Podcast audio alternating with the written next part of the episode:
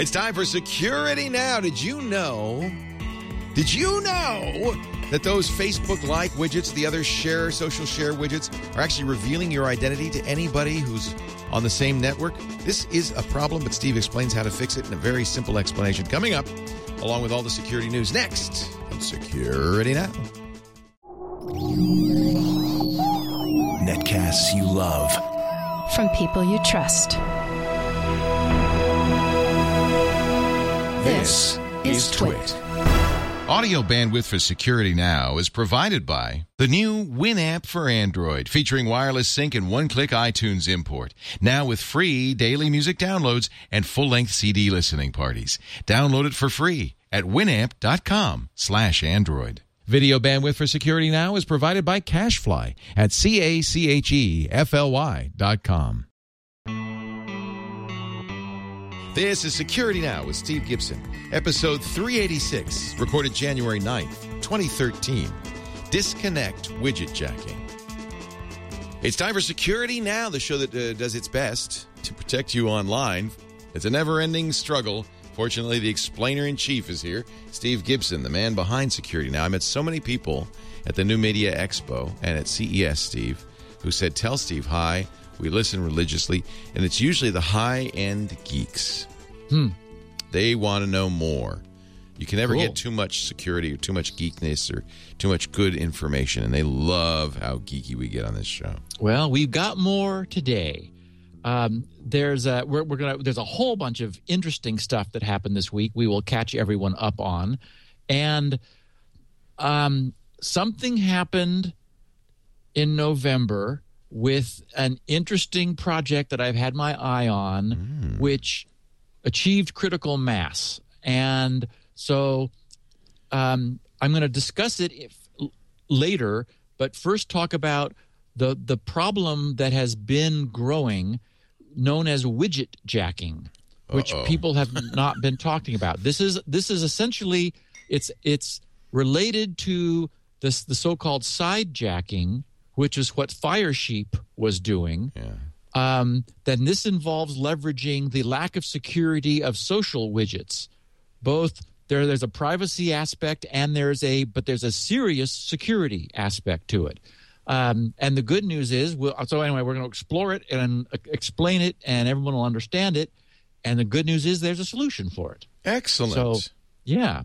But before we go, you need to type that first URL. okay. You don't want to say it out loud because obviously we're afraid it will bring the site down. Correct. As you are Although. I tweeted it last night, and I've never had so many responses. I think to anything. Wow. It is beyond cool. Now watch it, and it, it took me a while to to get what it was doing. Um, I I created a memor- memorizable Bitly shortcut, bit.ly slash factorizer, F A C T O R I Z E R. So again, that's http colon slash slash bit.ly slash factorizer, F A C T O R I Z E R. It is just, it is spectacular. So it is- So it just looks like things are doubling here. What, Well, it's no, look in the upper left, it's incrementing. oh, it's okay. It's incrementing. so it's okay. so it's incrementing one by It's one. like dots. It's dots on a dice, kind of, sort of. Well, but keep watching because Mm-hmm. you'll begin to sense what it's doing. Um, primes that cannot be factored show Oh, as a circle. I see. As a circle. I see. Because there's no way to subdivide them. So what you're doing is you're going through the numbers one by one of dots and factoring them into their Groups. factors. Fours, You're- twos, threes. And and also then threes of fours of sevens and Right. sevens of I mean so all of the all of the no, it basically does a complete factorization of each number and animates it. And I, I'm I gonna have a speed couple, it up because I've got it on slow play. There's a fast forward that's a little bit faster. Maybe we'll just keep that running for a while. How far does it go? Um, somebody said it goes to ten thousand. It's Which- very cool.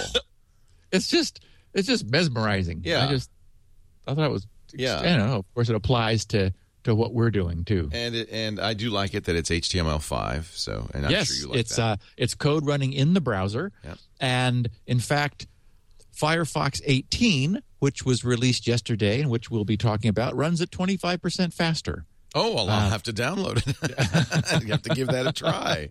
How funny! This is the fastest Anyway. I could do it on Safari. Let's see how fast uh, Firefox will do it. All right, Yeah, that's fun. beautiful. Yeah. So the the big security goof um, is one of those that is really painful because it is incredibly widespread, incredibly old. That is to say, six years old, which is you know in this time scale, it's infinitely old.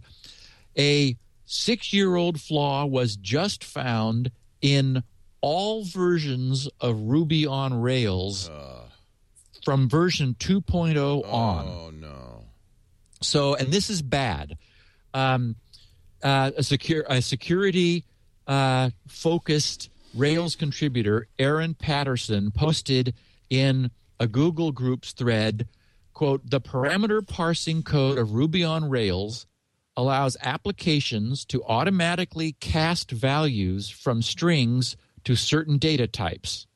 Unfortunately, the typecasting code supported certain conversions which were not suitable for performing on user provided data, including creating symbols and parsing YAML. That's, you know, YAML, and that's one of those recursive acronyms. YAML ain't markup language.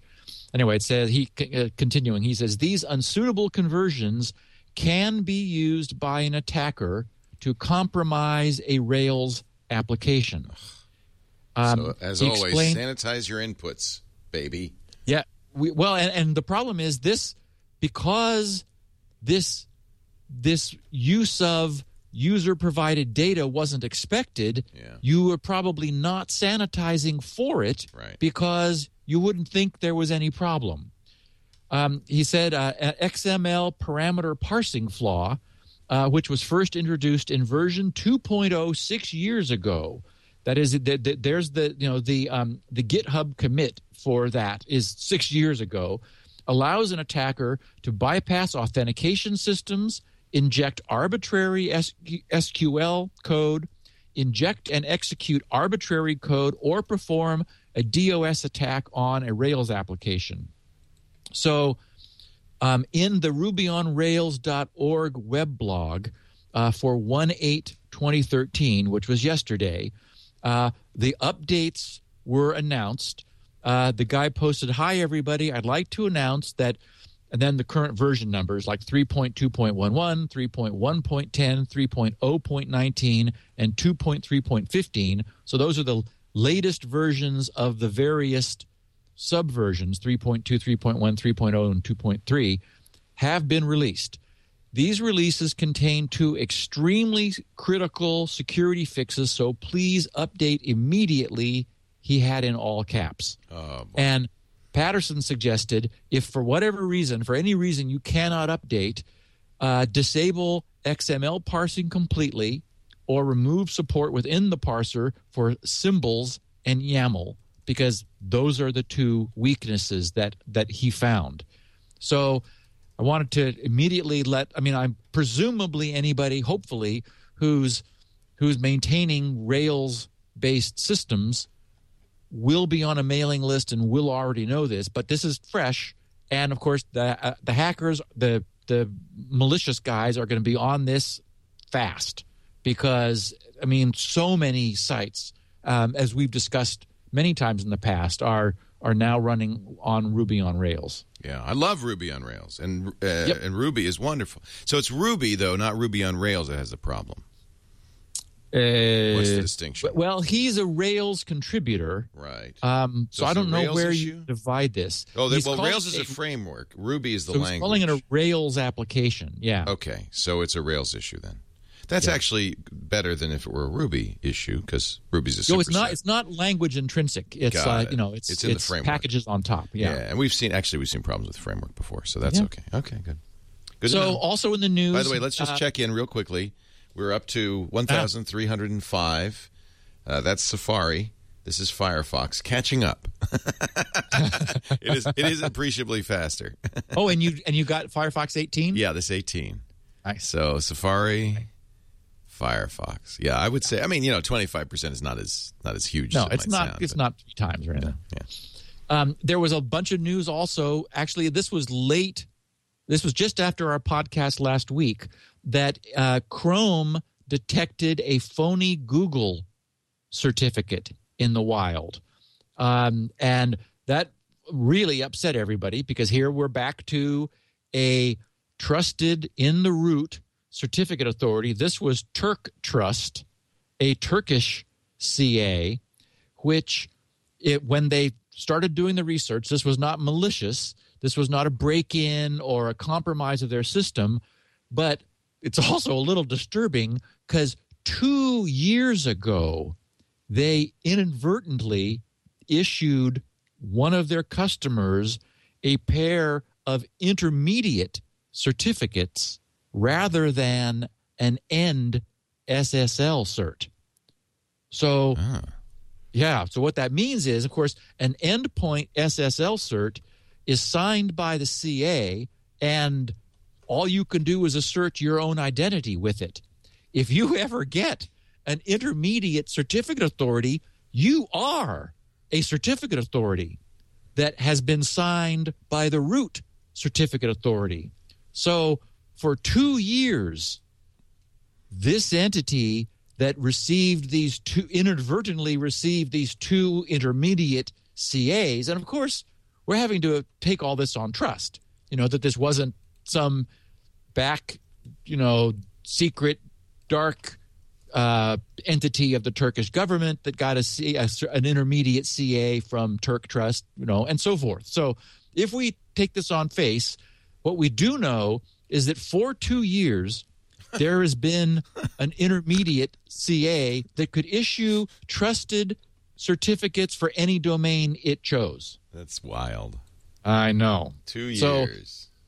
Yeah. So this is the this is the the as we've discussed the Achilles heel of our entire SSL trust system. Somewhere in any system, there has to be an anchor of trust, and so that's where you're going to be weakest.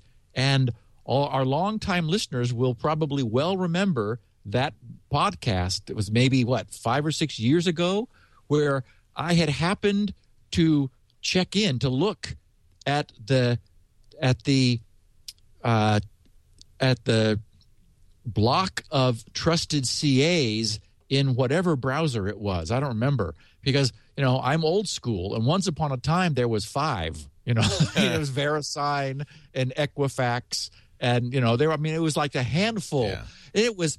I looked at it, and it was 800, and of course that's where the famous Hong Kong post office came from. Was like, wait a minute, what are they doing signing, you know, certificates that I trust? But anyway, uh, so immediately Google updated Chrome to to remove trust from those those that that one certificate that was known to be a problem. Uh, immediately informed Turk Trust that something was wrong and please find out what, and informed the other browser vendors that there was a, a malicious intermediate CA in the wild. Um, so now that we're all we're okay now. Um, any you know that intermediate CA and anything it might have ever signed that has also been never you know that has also been trusted but never ne- never warranted our trust are all they're, you know they're they're, they're dead now. So no none of our browsers will use them and this happened last week. But uh, you know that's the story behind that for people who sent me notes and tweets saying "Uh oh what does this mean? Yeah. so we're okay. But again it's like oops a little glitch in the in the system. Also um, yesterday was microsoft's patch tuesday and it's another important set of patches. Unfortunately and and we'll remember that last week we wondered whether microsoft would have time to fix the zero day flaw which had just been I think it was the prior weekend found in the wild. Remember, it was being used for targeted attacks on IE6, but it's also known to affect 7 and 8, not 9 and 10. So if you're on a if you need to use IE first, because it's funny, whenever I tweet anything about IE, I get back the, the predictable, well, who's using IE? It's like, yeah, I know, I know. But I also get lots of people saying, hey, I have no choice. My my company makes me, my bank makes me, my whatever it is, you know, makes me. So there are, and I mean, I have it um, because you know I use for for Windows Update, and there are some things where it still has to be around and it's around by default, of course, in a Windows environment. So um, it was not fixed yesterday. So, uh, and Brian uh, Krebs reported that it has, as we also predicted last week, now been added to the Metasploit framework. So it is trivial for script kiddie level malicious hackers to go starting to exploit this. So we can expect to see it um, its its use expanding in the wild because now the hackers think, well, we may we may have a month before the next patch Tuesday. Uh, of course, if it goes really crazy, Microsoft may be induced to um, issue uh, a, a, an out of cycle patch. Now, part two of this is that almost immediately after Microsoft's Fix It tool was was put out, and we talked about it last week, it was discovered that there was a way around it. So even Microsoft's Fixit tool is only a, is only partially effective against this exploit. So, um, the, so really the only advice I have is more than you might have already been avoiding the use of IE six, seven, and eight. If that's your if six, seven, and eight are what you're using, try to minimize your use of it or you know i would say go to really trustworthy sites. The problem is it's not the sites that are going to be malicious but in the attacks we've seen remember we were we were we were de- describing them as water watering hole sites because the way these attacks were working is that not secure not sufficiently secure sites were being modified to to attack their visitors. And so it was a sort of a the idea was being that that the actual targets of the attack the the companies that the the attackers wanted to get into would go to this so-called watering hole site get themselves infected there give the attackers the access they want and be compromised as a result. So uh, we don't have any fix for this not one that apparently works. And being in, in being having dropped being been dropped into the Metasploit framework means that it's completely understood. It the the hackers know how to exploit it. It's now in open source mode where anyone can get at it, and we have no fix for it. So you know it's about as bad as it gets, and it's of course being actively exploited in the wild. Aside from that unhappy news, uh, Microsoft this Tuesday uh, issued seven patches um, two of which were critical and addressed Uh, it's like 12 or 13 security problems. One of those only affects Windows 7 and Server 2008 Release 2 only. So rather narrow. But the other one is, is a, an, another XML core services problem. We've seen those before. This that affects everything Microsoft has ever touched, even something I've never heard of. I was looking down through the list of stuff and I thought, what is the Groove Server 2007? Does anyone even know? That sounds Groove. like a Microsoft code name. no, it's the official name. It's like no, in no, their it, it would be, yeah, but I mean, it would be what they called it, maybe not what. Yeah. They, oh, I see, and and, and they decided not to change the name when they right well they put it out. Microsoft. Doesn't it sound like Microsoft Groove? Groove oh, products. Let me see. I don't see anything. What is Microsoft Groove? Groove yes. Server 2007. It's something Ray Ozzie did. It's part of Office, and a wow. number of our people in the chat room use it.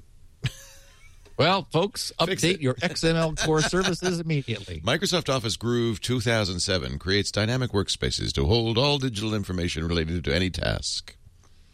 So it's like a, it's a, you know, Ray Ozzie did it. It's a, a uh, collaboration data space. in the groove. I yeah, guess. yeah. Yeah, they already used suitcase. They can't use that again. So. it does sound like a Microsoft name, doesn't it? An old then, uh, Microsoft name. Oh god! And the and the other thing was an important update to the .NET framework and a few other things. So anyway, you know, update your Windows and uh, and don't use IE. They call it. I think they just call it. SharePoint now. But uh, Uh, oh, okay. well, it was part of SharePoint. I, I, and I went to the Groove page, and it brought me to the SharePoint page. So. Because SharePoint is strictly cloud based, right? Yes, yes. So, as would anyway. Groove be. oh, I see. You went to Groove and it bounced you to SharePoint. Yeah. Ah, okay. But back in 2007, we still tall called it Groove. We had Groove, So- and it was groovy.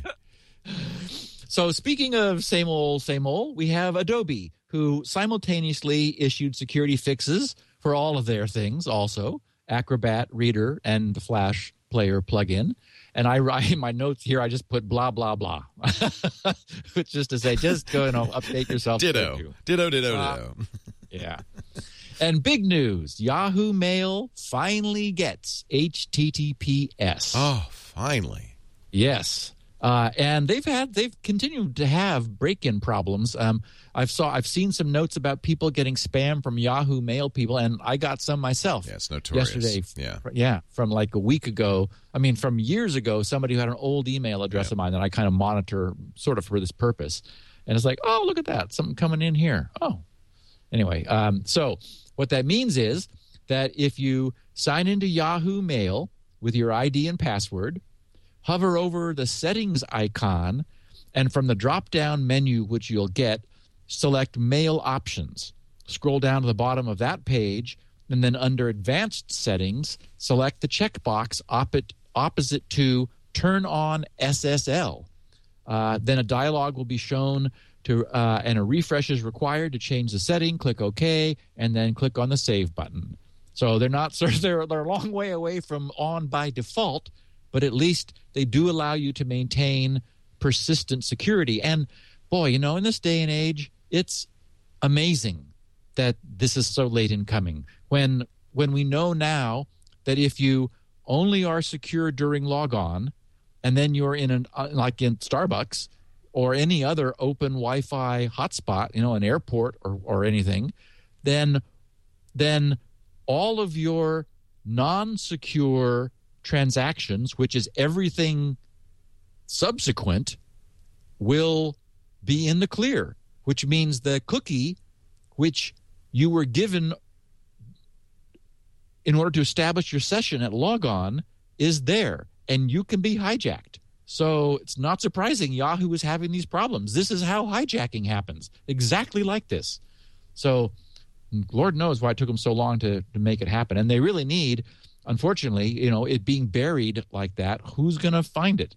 So our listeners will. So, and if you if you get email from anybody who's got Yahoo listeners, um, you know, drop them a note and say, go find out, go to advanced settings and turn on SSL.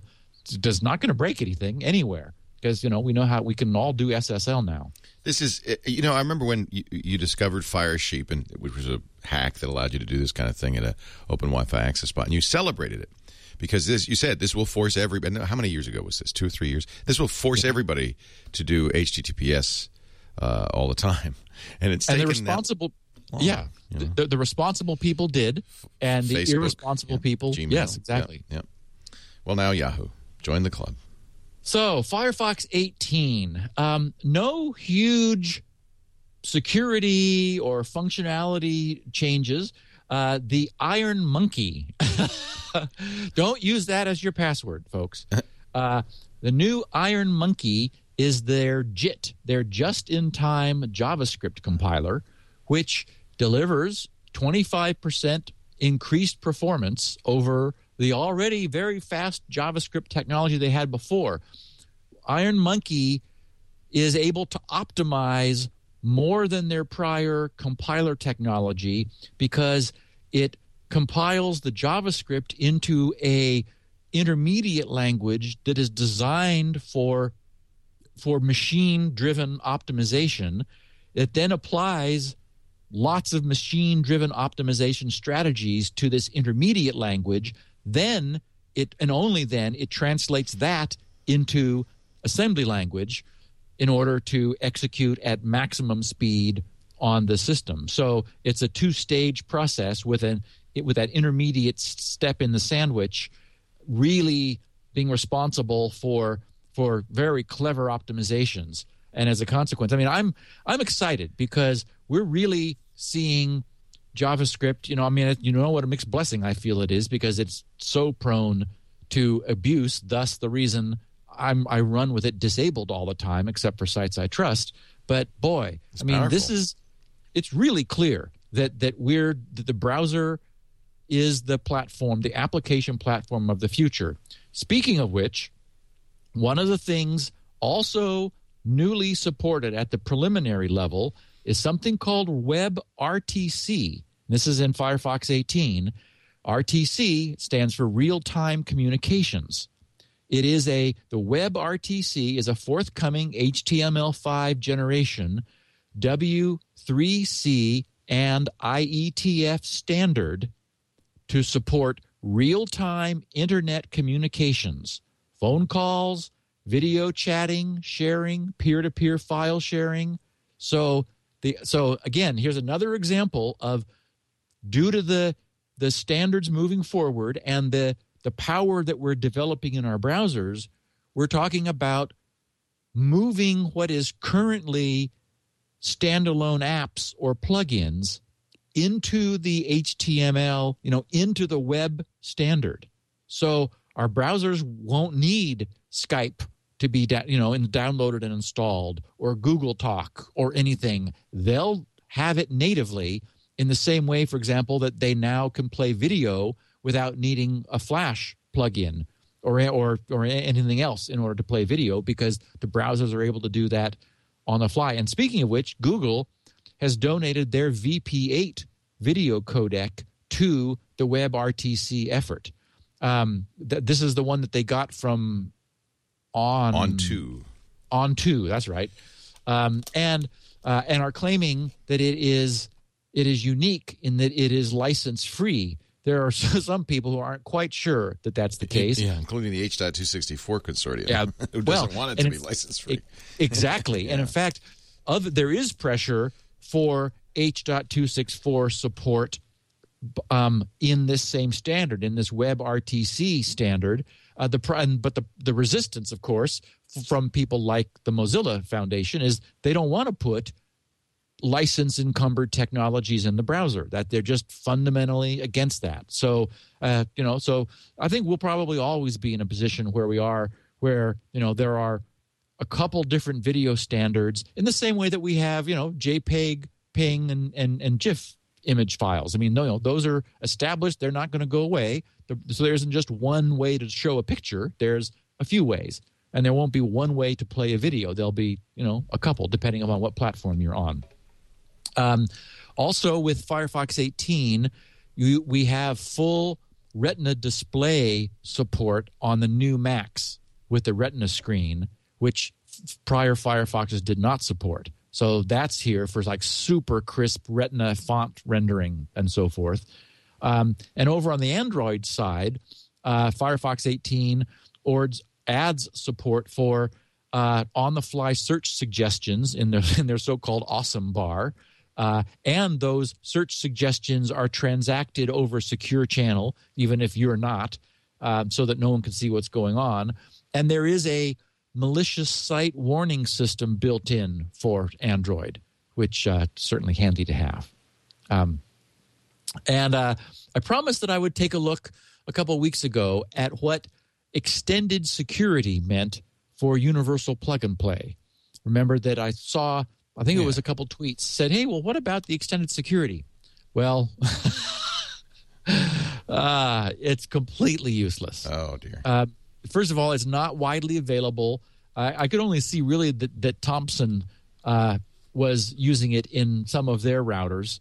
Um, and all it does is lock down some ridiculously wrong things that Universal Plug and Play should have never been allowed to do in the first place, but it provides virtually no security. So, no malware would be at all slowed down if you had extended security turned on.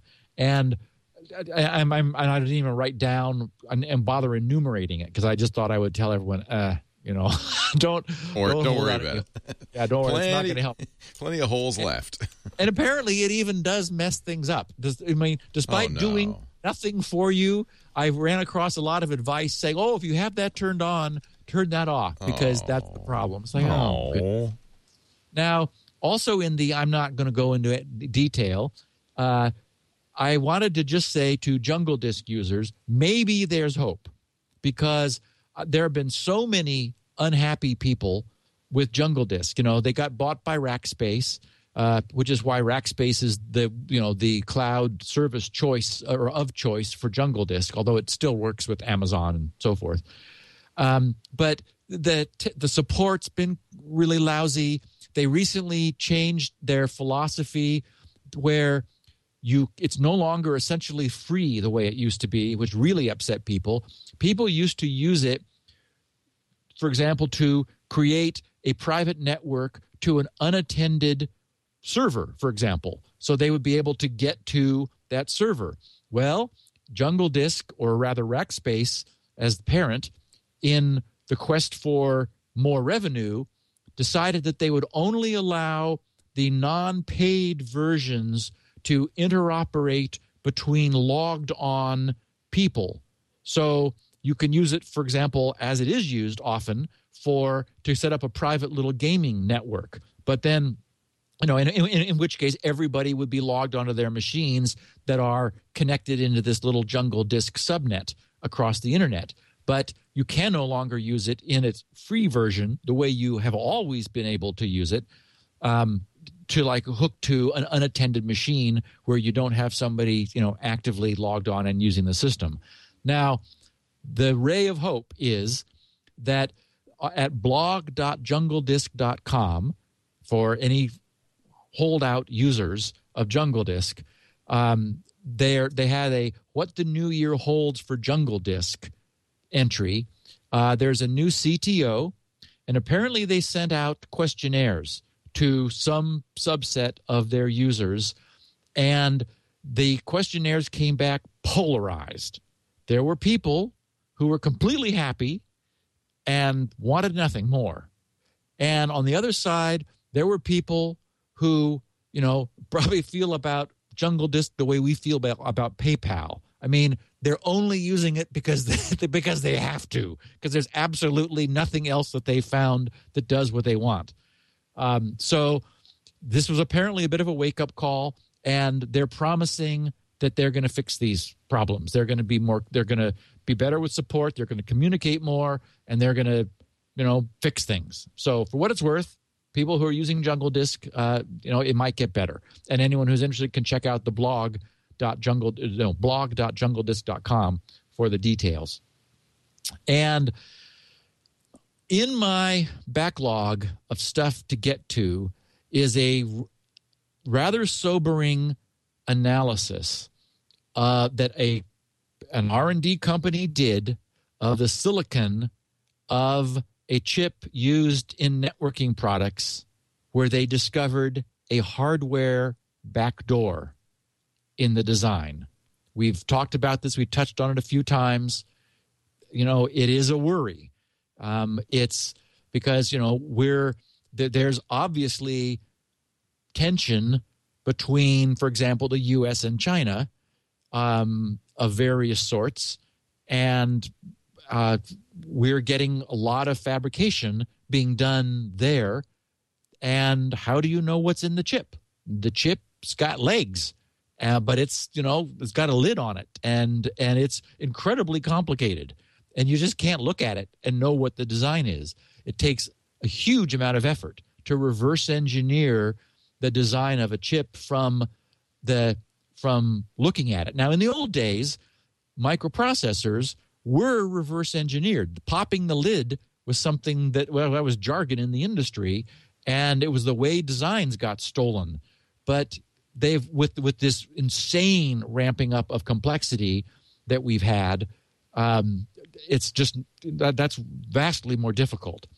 Yet, the Los Alamos National Laboratory here in the United States just removed all of its Chinese network switches. A congressional report found that Huawei, H U A W E I. It's Huawei. And- I think they pronounce it Huawei. By the way, they had a massive booth at CES. Were they waving American flags? Well, did they have they red, red, dispute this. this. Yeah, this is this is a, a, a while Yes. ago. The Commerce Department came out with this, and uh, and it, it's reasonable, uh, but they but Huawei disputes it. Yes. So what what what- the what the congressional report said was that the the company had ties to the Chinese military and intelligence services. Uh, they deny any connection to the military and say that their products are completely safe to use. Um, so who knows? Um, uh, I will, as soon as I get to it, uh, take us through the details of reverse engineering the hardware, which did find a back door. So they are known to exist. Uh, we don't know that this is an instance of it, but it is something that you know we need to to keep in mind. Yeah, Um, and if I were running Los Alamos Labs, where they make atomic weapons, yeah, I might be prudent. I might act in, in terms of prudence. yeah, It's the router that they're worried about, right? Because who knows what code's in there? Not just yeah. the Well, the chips. route, yeah, or or th- th- they said switches. So and and, Yeah, and switches. switches is sort of a generic term. They So make it- phones it- too, and I don't know. I mean, you know, this, this was a pretty broad report. yeah. Like, Uh, anyway, So um, I did I did ask for the tweeter who tweeted me a week ago or two weeks ago that he had come up with a cool synopsis page of my Twitter stream rel- re- related to Security Now podcasts, so that when I when I say, "Oh, I just tweeted this link for anyone who's listening," uh, the, the the observation was made in our last Q and A that is like, "Well, Steve, that might have been a year ago." You know that I'm listening to you know episode 206. So uh, you know that's that's a problem. Anyway, so I created a shortcut. It's bit.ly slash sggrc, all lowercase because Bitly is deliberately case sensitive, so that it's able to encode more more links in a in in a short string. So it's bit.ly slash sggrc, and it is uh, it was Simon Parlberg in Copenhagen amazing. who yeah isn't that great it's so Thank God for called- Scandinavian winters. That's all I can say. he called it a hack so i think he must be he must have a bot which is just pulling the stream in i did see that it's it's always up to date so it has my latest tweets from yesterday in it at the top it is in reverse chronological order and so what i think he does is he, he like inserts a place marker for every security now podcast and nicely formats it so anybody who you know is listening to a podcast and i mention a tweet that has a link you can go to bit.ly bit.ly slash sggrc which you know I, I came up with that because that's the same as my my twitter handle uh, and scroll back and find it Boy, so thank this you is Simon. code. This is impressive. that's very cool If Simon. it's it's not can't be code. This is this is somebody unless he's no how it's he get- code how's he getting the time codes? um, i'm sure that's all in the twitter stream There- oh, I see. I see what he's doing. This is the not the time code into the podcast. This isn't the tweet. This is the tweet. right I get right it. right So he's just com- he's just saying, "Oh yeah, I can see how I do this." So it'd say, "Well, the week of January first through eighth, these were the tweets." exactly Yeah, that had links in them. And by the way, Lee, um, Elaine also replied, listening to the podcast as she is forced to do every week, Mm-hmm. um, that she has been putting, she's been expanding and putting the links in the show notes Oh, all along. In in um, in her um, transcripts, Nice. So they're also in the transcripts for anyone who is looking. And you're going to like this one, Leo. Uh, go to that next link before I mention it. Um, although I also tweeted it, so you could find it right there in my in my Twitter stream. Um, Mark Thompson uh, turned me on to this, and I thought it was really interesting. If you uh, dig down, like uh, you can see the chart of the, okay, I, I should for the people who aren't seeing the feed right there, but but click on some of those languages, Leo. Like tr- click on Java, number Okay. two. So this is from uh, tiobe.com, and Yes. it is it is what? It's a It programming is, uh, community index. Yes, Yeah, it so is. And- and this in particular, the- this Oh, it's how much it's used. Well, it's languages. It's the it's the The rating. It's the it's the community's overall use of languages over time, So Java is declining. and, and and with some weird anomalies. Like look at Yeah. that big notch. It stopped in, it. 2004 5. People really stopped you. That may I has to be an I think that's a, remor- uh, a, a reporting anomaly. That has to be an artifact, yeah. Yeah, but it is on a straight line decline. If you now now scroll to the chart below, and one of the really interesting things is Objective C, that very blue line at the bottom that Ooh, takes at that taking off. iOS, baby. Exactly Yeah, why. yeah, Exactly why. That's what iPhone apps are written in. And then starting in 2009, it really. Uh huh. yep. And uh, but number one, still top dog is good old C. You know, it's uh, it's sort of the high level assembly language. Uh, Plain, and plain C, not Objective C, not yes. C, not C plain sharp. C. You know, Kernighan and Ritchie C. Yep. Exactly. neat. That's neat. C, a programming language. My, one of my C. favorite You know, texts. I love C. It is one of the best programming books ever written. It's about this thick. It's like a like a quarter of an inch, and it's just beautiful. It's elegant. Yeah. First, Yeah, so, first high level um, language I ever learned, and I was still. It's a long. URL for anyone interested. I did tweet it, and a lot of people uh, fed back that they're that they were liking poking around in those charts. Uh, so uh, if you just check my Twitter stream, twitter.com slash sggrc, it's not far back at this moment, or bit.ly, bit.ly slash sggrc. You can find the index, thanks to Simon, of everything. Uh, anyway, anyway, it's called the TIOBE, TIOBE index. They say they, they use search engines. Uh, Google, Bing, Yahoo, Wikipedia, Amazon, YouTube, and Baidu are used to calculate the ratings. It's it's they're saying they're counting lines of code. lines of code. Is that amazing or what? Wow. Yeah. And, Yeah, it- and- yeah, and they really- make a point that you should probably, if you're a programmer, be paying attention to this because these are these are skills that you'd want. Ruby, by the way, is number eleven on the just right at the bottom on the top ten. It's Well, number and but go to the second chart. Way down is the ones that didn't make it onto that Yeah. chart. There's the real dogs. I mean, PL, Logo is still SQL. Transact, SAS, COBOL, Fortran, R, Scheme, which is a great language, and I and I wish we were more more used. ABAP, which must be some specialty language. Logo, Prolog, Erlang, Haskell, Scala. These are just too hard for most people.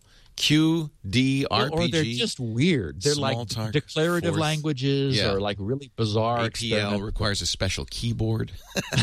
Can't even type APL. Common Lisp, Action Script, way down there. Awk, F. But these are yeah, some of these are special. I mean, Awk and Tickle. Action you know. script is still there, huh? Yeah, Wow. yeah. Number forty-three on the top fifty. Uh, And then, by the way, the next fifty: Fox Pro, Algol.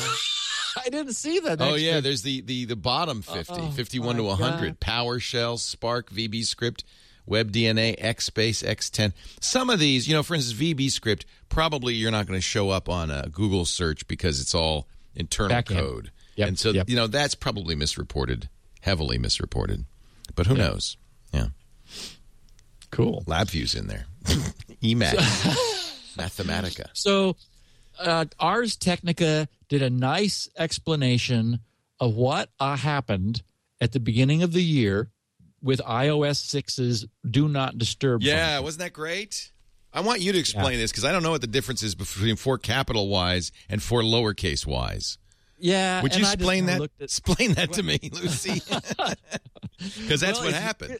if you really care, I could tell you next week because I just sort of looked at it and just shrugged. It's like, ah, okay. Well, the, you the short form is that they use an ISO numbering scheme, which has some known bugs in it, instead of, or and there's a Gregorian numbering scheme, and they use the ISO scheme without uh, testing for bugs, which the bugs that are known, well known, Ah. and there's you know everybody else does, most people use the ISO scheme, but uh, mo- but people know that oh well yeah in the first week of the year you got a problem, week one you got a problem, or week Wow. zero maybe it's week zero.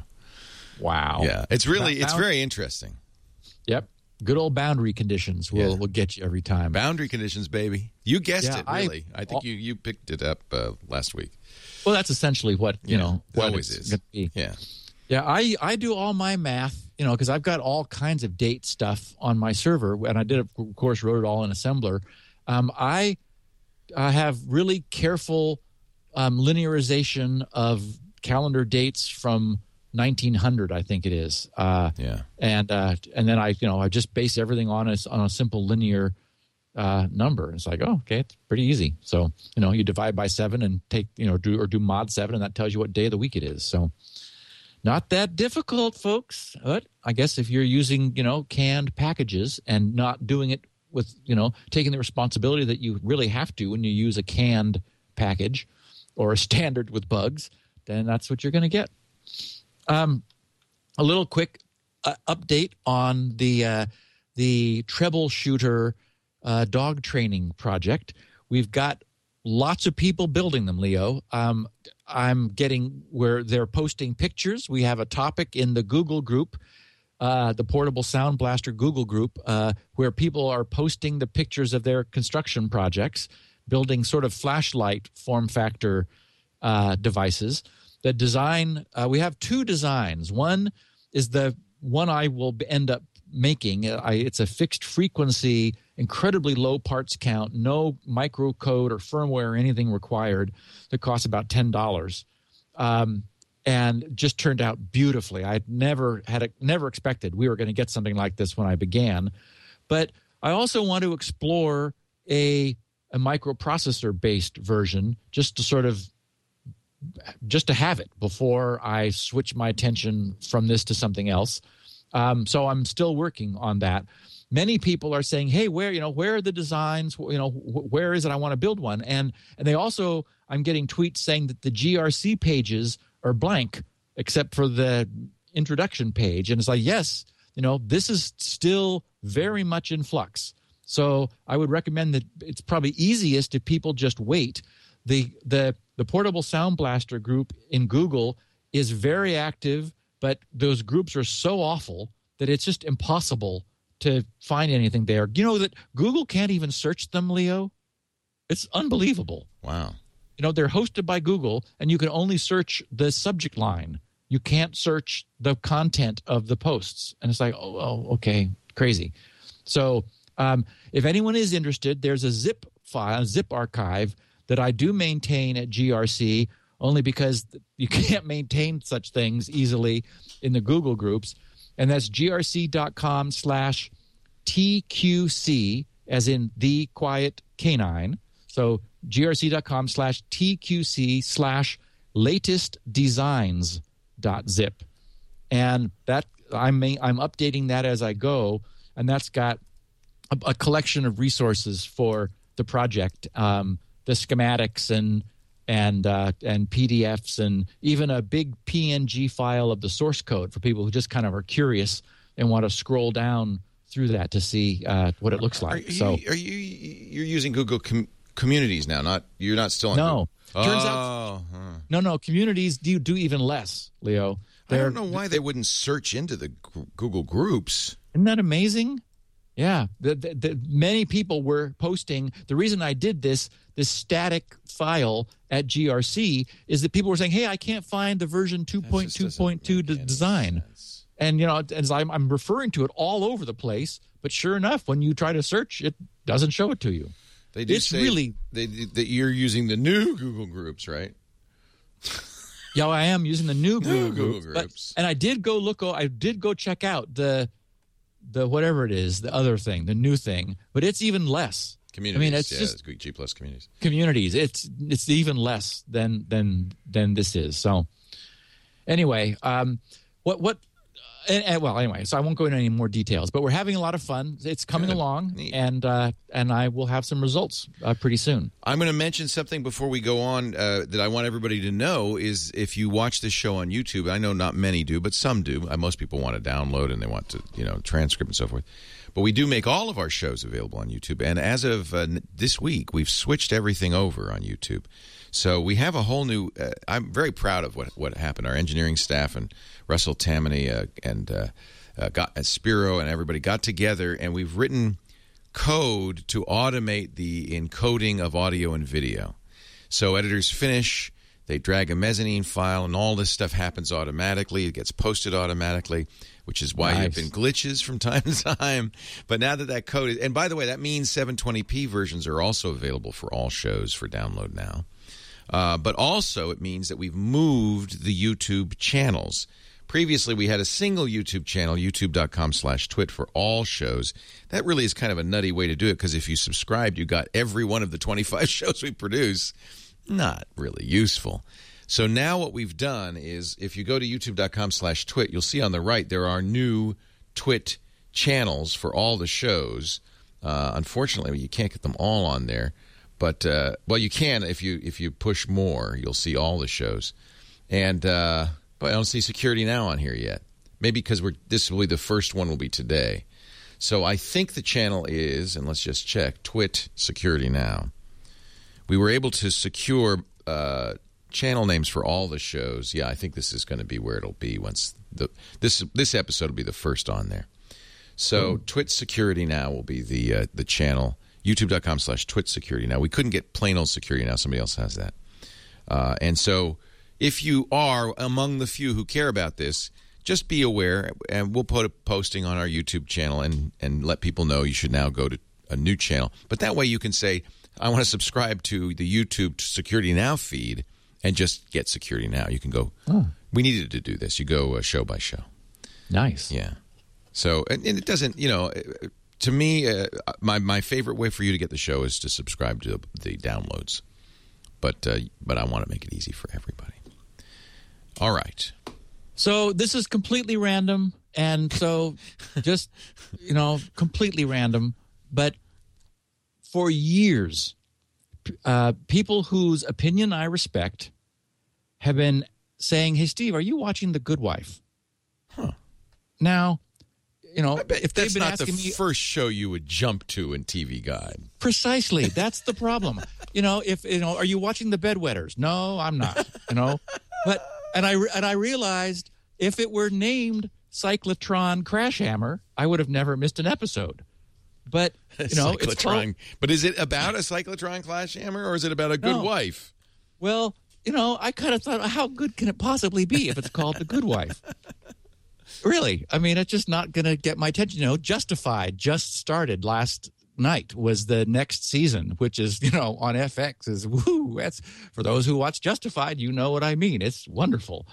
Um, but The Good Wife, and, and so you know, it was a little slow over the holidays, and and and Sue, who's you know been with me for I don't know twenty four years, she's from every every so often she'll say, hey, did you know have you ever tried? Have you ever watched that? Anyway, it's fantastic. That's all I wanted to say. Just to share something that I find when I do, like you know the way I found Homeland. Um, Love Homeland, and I'm uh, you know I finished it. But by the way, it's not universal the love for Homeland. I know. Uh, I know. Some people And- are a little tired of Claire Danes' cry face, and I admit by the end of season two, I was a little tired tired of it too. But it's still a great show. Yeah. So, The Good Wife is is it's in- now in its fourth year. It's about halfway through its fourth season. Uh, up to the end of the third season, it had been nominated for 21 Wow. primetime Emmy awards. Whoa. uh, Julianna Margulies, who's one of the stars, she of course was one of the really came to fame as the nurse, one of the head nurses in ER, which Michael Crichton, of course, produced. The executive producers of The Good Wife are the Scotts, Ridley Scott and Tony Scott. Okay, Um, that's that's a good start. I know. That's encouraging. I know.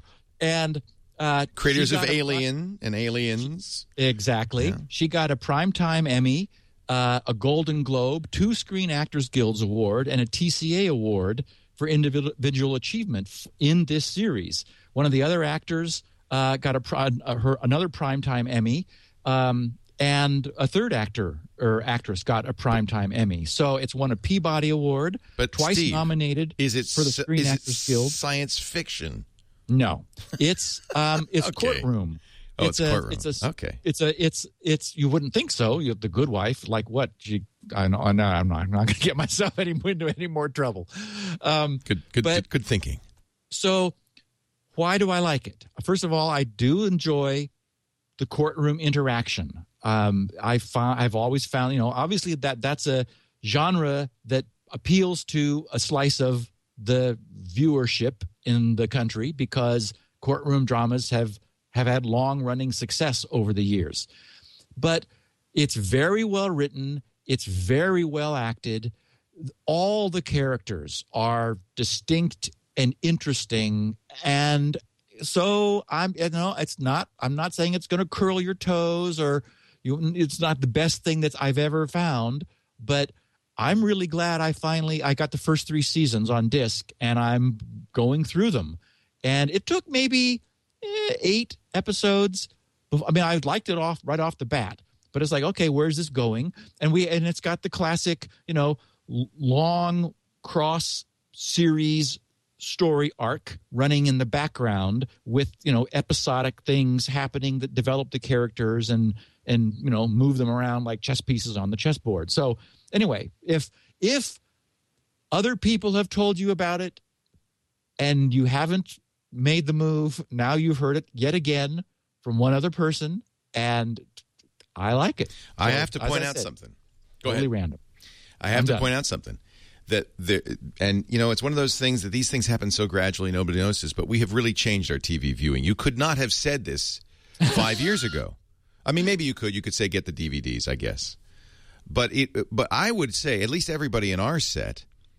Very few people are watching live television anymore. Tune in Thursday night for The Good Wife on ABC or whatever it is. Right. In fact, I don't Right. even know or care what network it's on right increasingly we're watching shows uh, on download on demand or on DVD and much more importantly not one episode at a time but like a box of candy that you just snarf up exactly the way you absorbed the first two seasons of homeland. Yeah. And I have Yeah. to say it's a much better there's much better experience. There's no advertising but also there's not this long yeah continuity is much better. Now Yes. i wonder i'm very interested if people who create these shows uh, are going to kind of think about that and change you know because i think until now you really th- assumed well there's going to be six days between these episodes Mm. I want, you know, I've got to, and you know, they really spend a long time still on previously on The Good Wife. I don't know if they do actually none of that not on the DVD, and, maybe. and and I could not watch 24 because every single hour ended with like you know and it's it's like so much oh, better to watch it gonna- in one swell foop.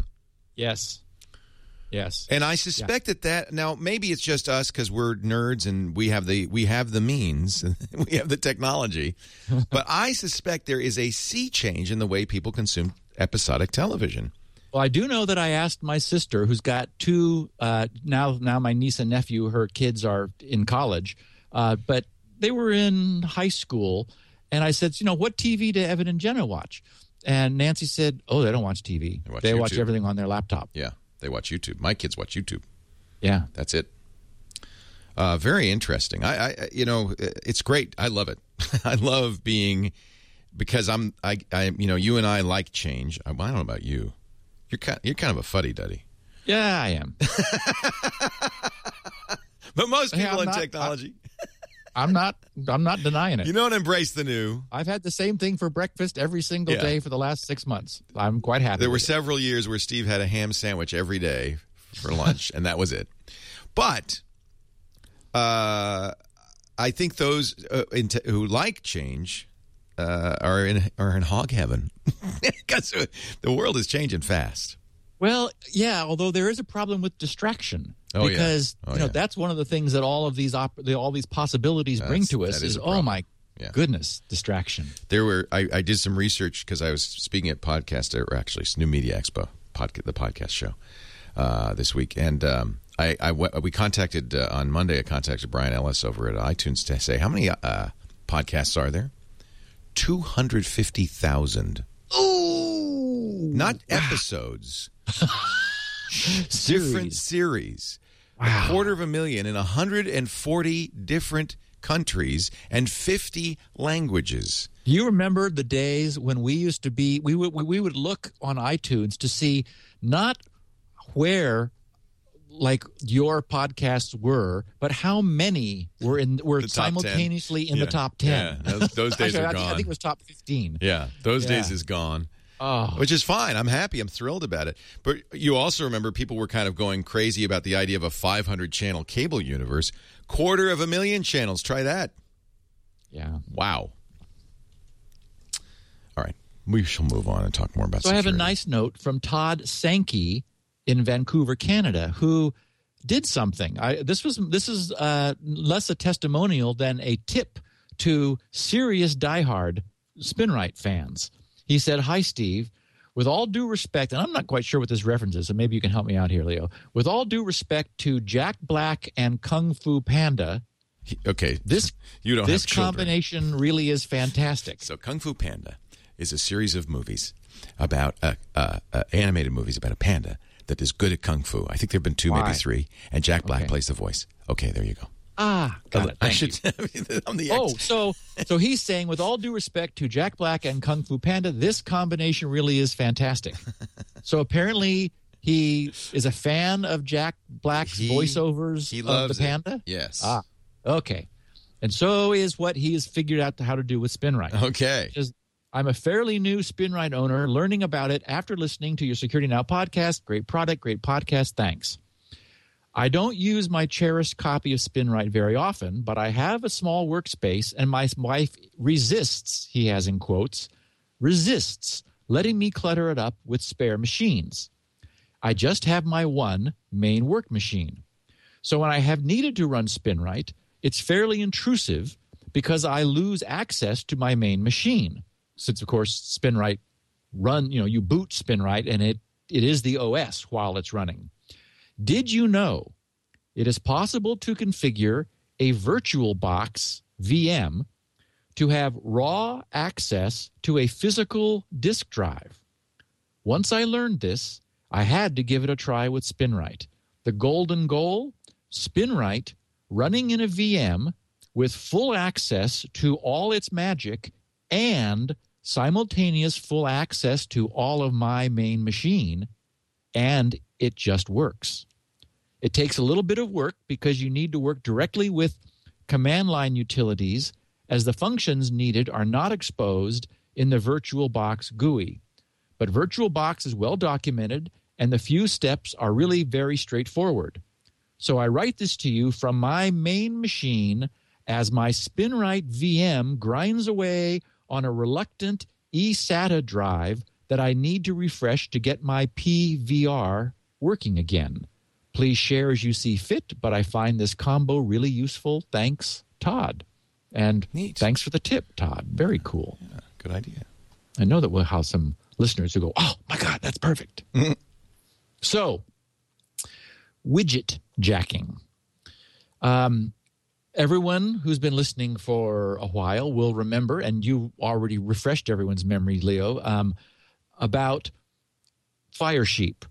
Firesheep was an add-on for Firefox, which made it embarrassingly simple to hijack people's social networking logons in any open public Wi-Fi unencrypted hotspot.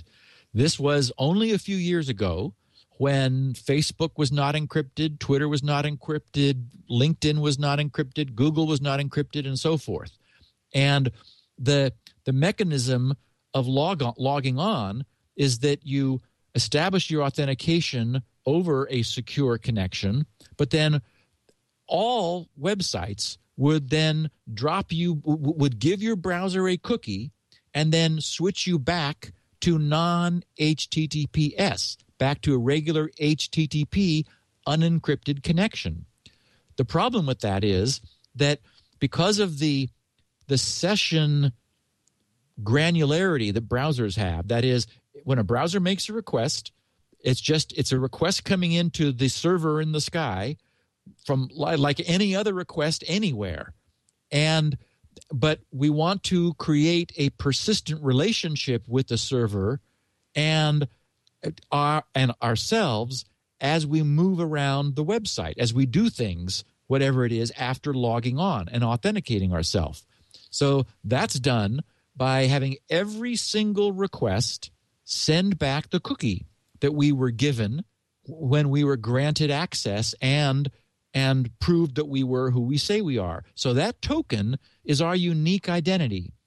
The problem is, and that what Firesheep really exposed and turned the pressure up on these companies and essentially forced them to go HTTPS everywhere or all the time was that all of those roamings around Facebook were were sending that cookie that was the person, it was their identity for the moment, for the session. It, it was sending it through the air, through over the Wi-Fi connection in the clear. So Firesheep grabbed that, parsed all of the. It, it operated in so-called promiscuous mode with its Wi-Fi radio, um, which is where rather than the Wi-Fi radio only receiving traffic meant for it, it would receive all traffic. So it was seeing everything everyone was transmitting from their laptops to the access point, and it, it, was looking at it, parsing it, finding out whether it was Facebook or LinkedIn or any of the growing number of sites, the social networking sites that and others that it understood, and if so, it would grab the cookie in the request header and and then it would go to the page, get your pic, the person's picture, and then stick it in a thumbnail in a little toolbar down the side. So you just turn this thing on at Starbucks and it starts going boop, boop, boop, boop, boop, boop, boop, and people's faces are appearing and you're looking around you saying, "Oh, there he is over there." Yeah. And and and then double clicking on it allows you to impersonate him. So this was a huge problem. And as, as you reminded us, I celebrated it because this was this was going on all the time anyway.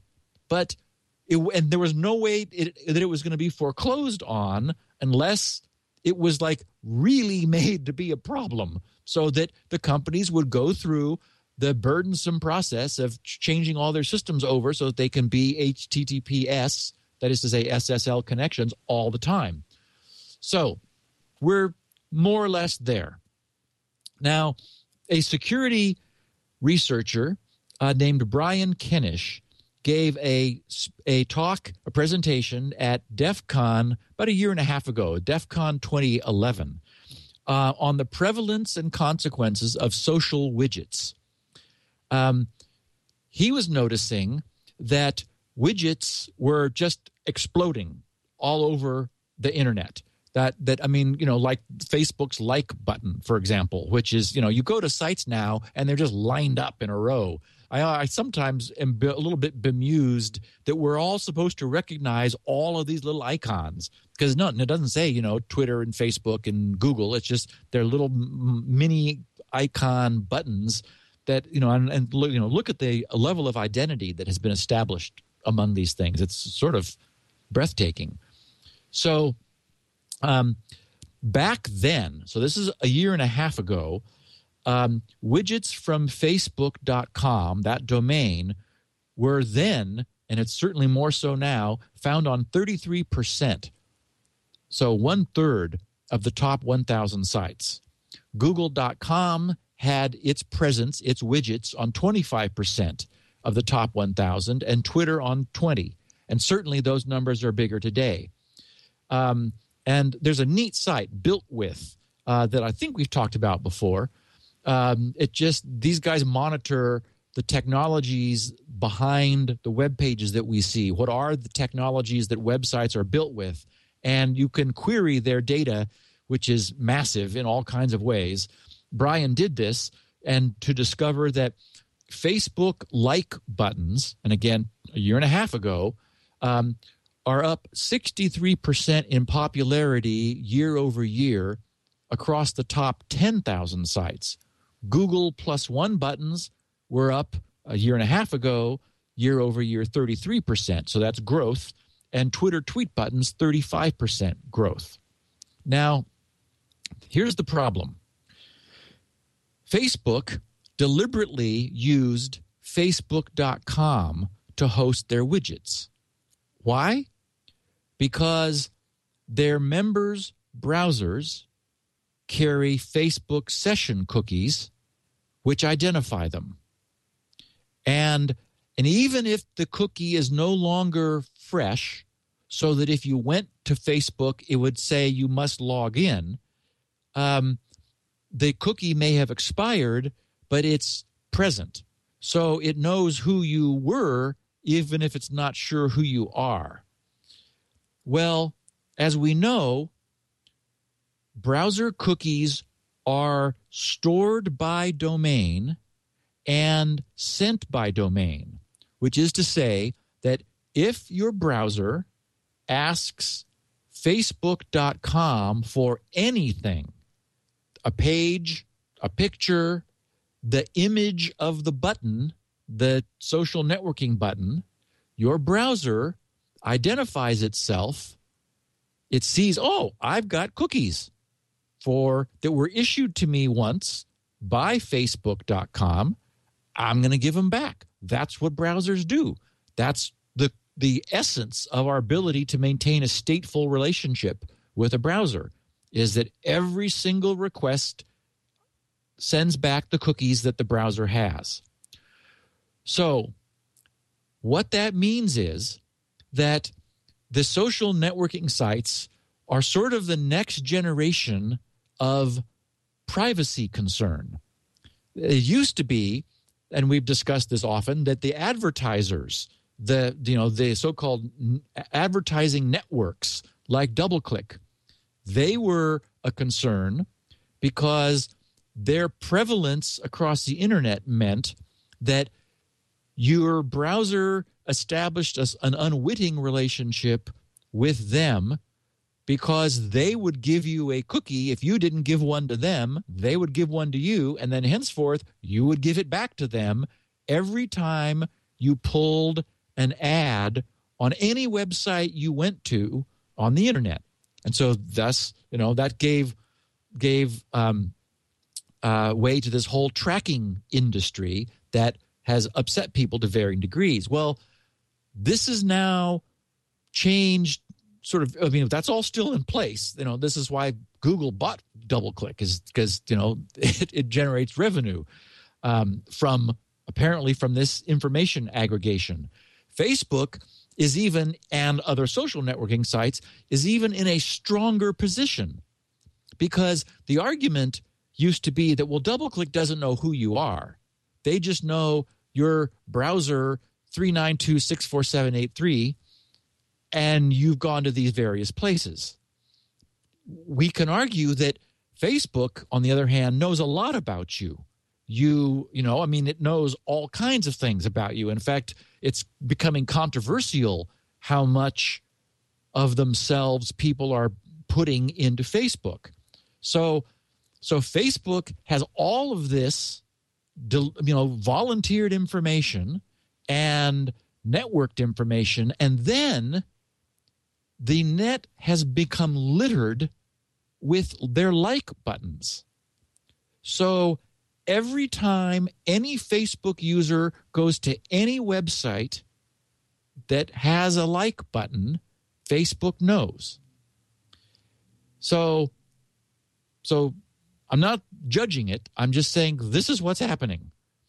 Um, but that's the privacy side. There's a security side, and it's bad. The reason is these things are still not HTTPS.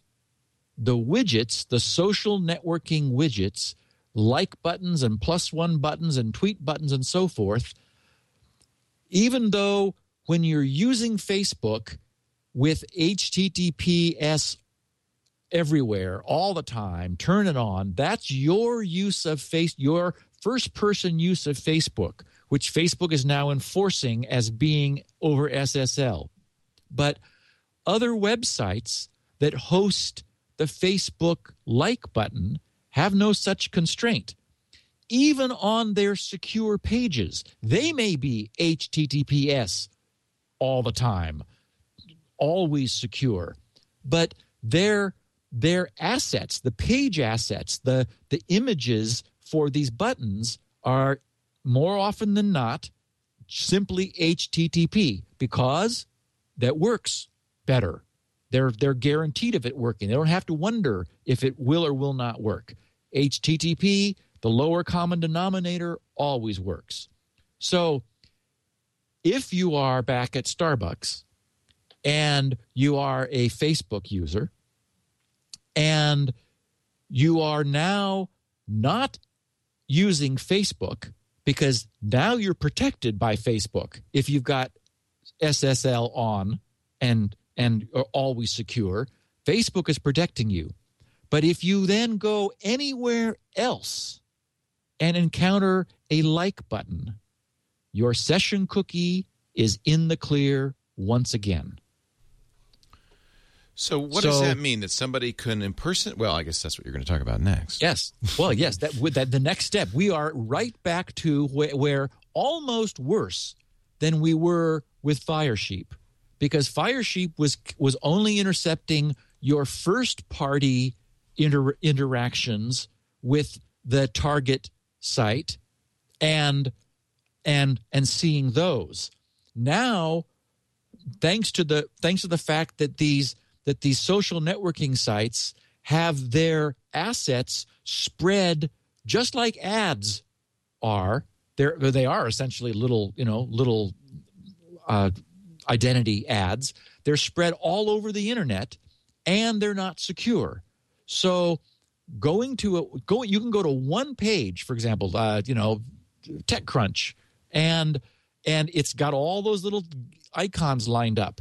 Visiting that one page, every cookie that you have identifying you with any and all of those sites that you're part that you participate in goes out along you know in a series of queries to retrieve those images for the buttons on that page when you visit that page. So this is known as widget jacking and it exists. It's so it's like it's it's arguably more of a problem even than than Firesheep showed us with first party hijacking of sessions, so-called sidejacking. Because here, you know, it, you're like one page that's not related to any of the pages that are that are being compromised through this identity leakage. Those cookies are going out with those widgets. So, um, what do we do about it? Well, turns out there's a wonderful solution. Um, much as there was with Firesheep, uh, that that of course required people to turn on security. Um, there is a open source offering called Disconnect, and the site is disconnect.me, as in disconnect me. Obviously, it is open source, free, and cross platform Firefox, Chrome, and Safari. Brian Kennish, who I referred to earlier, he was the guy who did the, the 2011 talk at, at DEF CON about this. Um, get a load where he used to work. He was an engineer for DoubleClick So he knows all about it. knows all about it. Uh, Brian is the co-founder and original developer of of the first version of Disconnect a couple years ago, which is why I've had my eye on this for a while. In his own biography, he wrote, "Brian is the original developer of Disconnect. He spent many years tracking users as an engineer for DoubleClick, then Google, but but now." Like George in episode 86 of Seinfeld, is doing the complete opposite.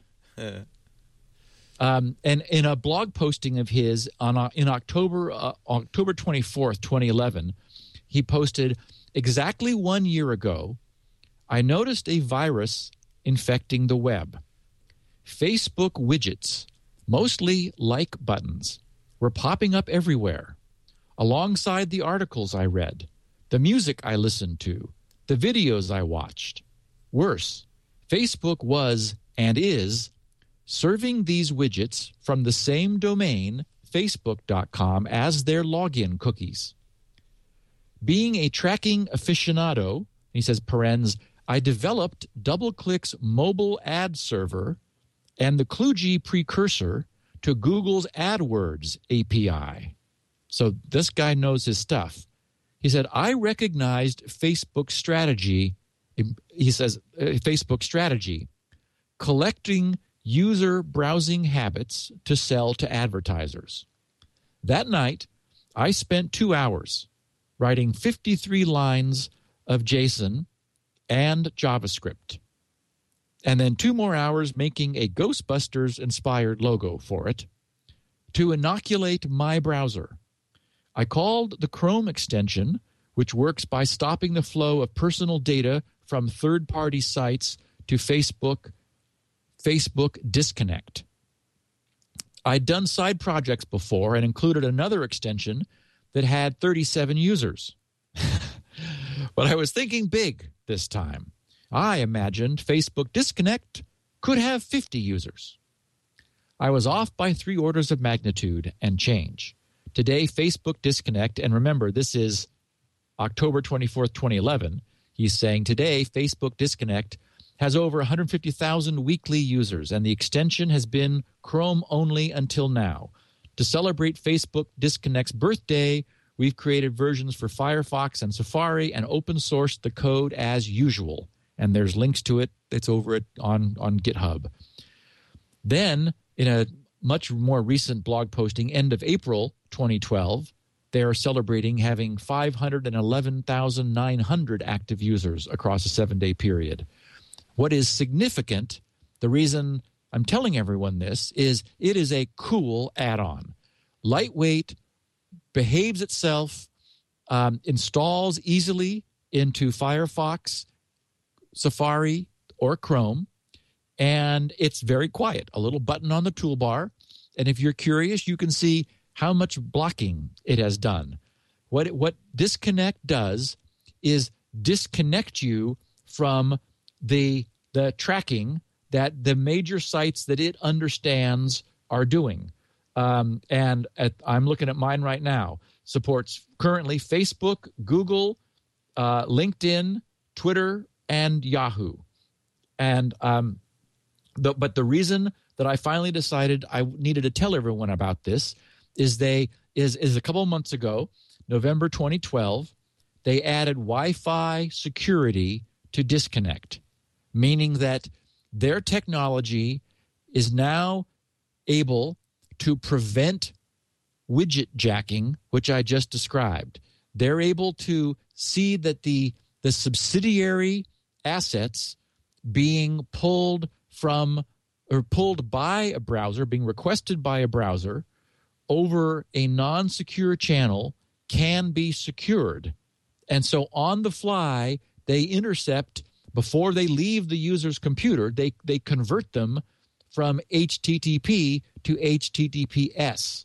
So where you would be surfing with any of these browsers at Starbucks and be exposing your Facebook cookies if you went to any page that had a, a Facebook like button on it, all you have to do is install disconnect in that browser and it will make that the, the browser's same query for the button everything works identically it'll just just coerce it into https and then your facebook cookies are as secure as the cookies for the main site you're visiting that was inadvertently leaking this information into the air so um, I, have I've been running it for a while. I am very impressed. Um, I, I, it does a it does a very nice job of of protecting. And so if you're you know if you're a, someone whose machine never leaves the house, then it's like oh okay, not such a big deal. I mean, it is the case that unsecured data is going through the internet as opposed to being uh, wrapped by security. And our listeners who are generally more security conscious would probably just as soon have that. And why not get a you know break this this tracking uh, by the major social sites also, so that they're no longer aggregating uh, as as he explains uh, in his first posting. So it's free, it's open source, it's disconnect.me, and uh, click one button and it puts the puts the the shields up for you. Well, we should say that you it's not it's a kind of a manual process, right? I mean, you have to go through one by one your stuff. No. right? No, no. Oh, Um, I installed it. oh, he has it- it- updated it. Aha! I see now. It's a plugin. Yeah. Got oh it. yeah, yeah, Yeah.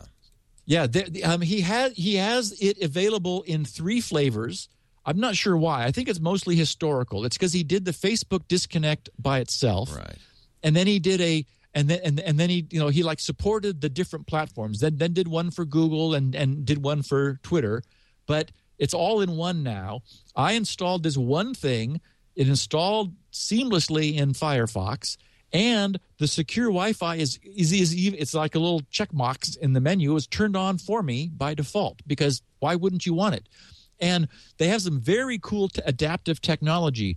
If you if you try to use http everywhere you know that that that that plugin that attempts to force everything to be ssl unfortunately that can break pages.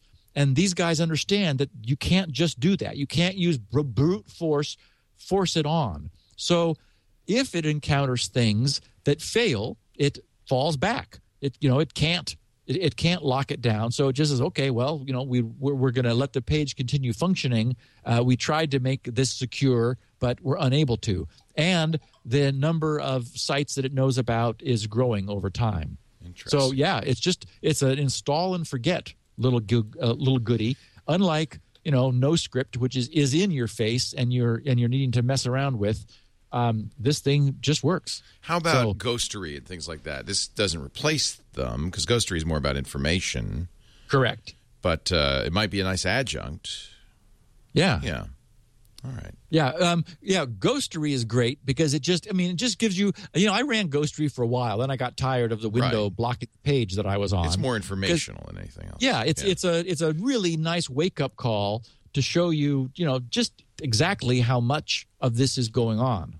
And in my And- defense, by the way, we use the Facebook like button uh, because uh, that's a great way for people to share what they're. I mean, we have social sharing on all of our stuff.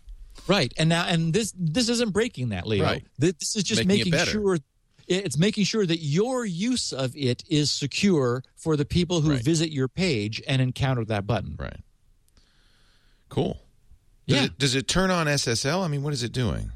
Yeah, it turns on SSL. So if It- I don't have SSL on my site, is that when it steps back and says, "Okay, well, No, because the SSL on your site oh, is it turns on incoming. Facebook's SSL"? Correct. Got it. Yes. All it simply does is it coerces the non-secure outgoing queries I got it. to be secure. I got it. You said that. I just didn't understand. I suddenly started thinking about myself. You see, as a as a purveyor instead of a user. All right, cool. Very nice stuff, as always. Uh, a great way to keep track of this stuff is to uh, listen to the show every week. Of course, we do it 11 a.m. Pacific, 2 p.m. Eastern Time, 1900 UTC at twit.tv on uh, Thursday or Wednesdays. But if you can't watch live or listen live, uh, by all means, subscribe. In fact, you should anyway, so that you have every episode. There's 386 so far. This is our 386 episode. I know. I saw that too. I saw just a little smile to myself. I, like remember that. when I was coding to that chip. I remember the 386? Remember the DX? Yep. Remember the SX? They just disabled the numeric processor. And the DX2 that, Yeah. that followed. And, you know, I mean, God, remember we were like living on megahertz. Oh, like, I thought, oh, man. I can get, I can get nine megahertz. What was uh, the 386 was how fast? Was uh, It wasn't until we got Pentium that we got like into the double digits, was it? I guess we were in double digits. Pen, Pentium, yeah, I remember think a we Pentium were, 90. I remember 33 megahertz and 33. then 66. That's and then it. 66 And the. DX2 was 66. Boy, you have a good memory. That's exactly right, yeah. Anyway, what was I saying? Oh, yes. Sidetracked. We were trying to wind this down. No, no, I just, you know, start talking about 386s and, well, you know what happens. Yeah. Uh, you can get uh, copies of this uh, from Steve's site. He has 16 kilobit audio, the smallest we make available, and text transcriptions at grc.com. While you're there, you might want to pick up SpinRite, the world's finest hard drive maintenance and recovery utility. Now, the people in the chat room were asking because we had that SpinRite letter from a user who was using it in a virtual machine. Yeah. Okay. Wa- Wasn't there an issue maybe that the maybe you'd get some rights to that disc while you're spin writing it or something like No, that? no, no. Uh, what happens is, in order for you to give uh, to you to you to make direct physical access available, it takes it away from the rest of the system. Got it. So the rest, so the so, so that drive disappears from from outside the virtual machine and is only available inside the virtual machine. Good. So nothing So, to yeah. worry about there. Right. Yeah. I, I knew you wouldn't recommend such a use unless it was safe. No, and and and and I've heard about this for a while. People have been doing this on various of the virtual platforms, but I just ran across this nicely assembled explanation. I thought, oh, let's that's a perfect thing to share. Good. I think you, there were a number of people saying, wait a minute, I thought you couldn't do that. Yes, you can. Yeah. Uh, so that's the kind of thing you find out when you go to grc.com. You get SpinRite, you get the freebies, you get the stuff. You can also follow uh, the Steve on Twitter at SGGRC. Uh, so you keep up with all his links. But then we also have that bit.ly slash SGGRC, all, all lowercase. So people can uh, just. Com- this was thank you, by the way, to our Danish listener who uh, made that available. Yeah, all your links and tweets. Yeah. and I guess that's going to be up to date automatically. And uh, then, of course, we make higher quality audio and video available at twit.tv. But best way to do is subscribe at iTunes. Do you know? Do you make a podcast feed of the 16 kilobit version? No. No. So you just download that. People just go there and get it. That's for you primitive types. still using still using 386s. But for the rest of you, subscribe in iTunes or Zune or whatever you Dogcatcher, Instacast, whatever you use to get podcasts, and you'll get every week. You won't miss a single episode. We will see you back here next Thursday, Steve. Oh, it's a Thanks, Q&A, Leo. Q&A segment. Yep. grc.com slash feedback if anything you've heard on this show has stimulated your thought process. Yes, by all means, send a note, and I will uh, go through the mailbag uh, the day before, and probably also the morning before, and uh, and pull a bunch of goodies. Good. So thanks everybody. Thank you, Steve. Somebody uh, in the chat room, Kekov, is saying, "Does Twit benefit more if we subscribe to any particular source?" No, as long as you are download. The only version that we don't count is Steve's 16 kilobit version. But if you're downloading a, ver- a, version of the show, we ca- Those we are being counted, that. Leo. Oh, are, yeah, that's being- right. We added those to the counts, didn't we? Yep, I'm bouncing through. Podtrac, so so you Bless get credit you. for those. Bless you, bless you. Uh, so yeah, as long as and you can tell because yeah, you'll see a Podtrac redirect. Um, but if you subscribe to any of the uh, XML feeds, that will also be counted. Any download or subscription counts, and it's a great way to let us know that you like this show. This show, by the way, one of the few that is growing all the time. Uh, that's neat. More and more nerds. I think this show is highly shared among uh, security experts. And We are anabolic rather than catabolic. That's what I say. Steve, thanks so much. We'll see you next Thursday. Thanks, Leo. Security now.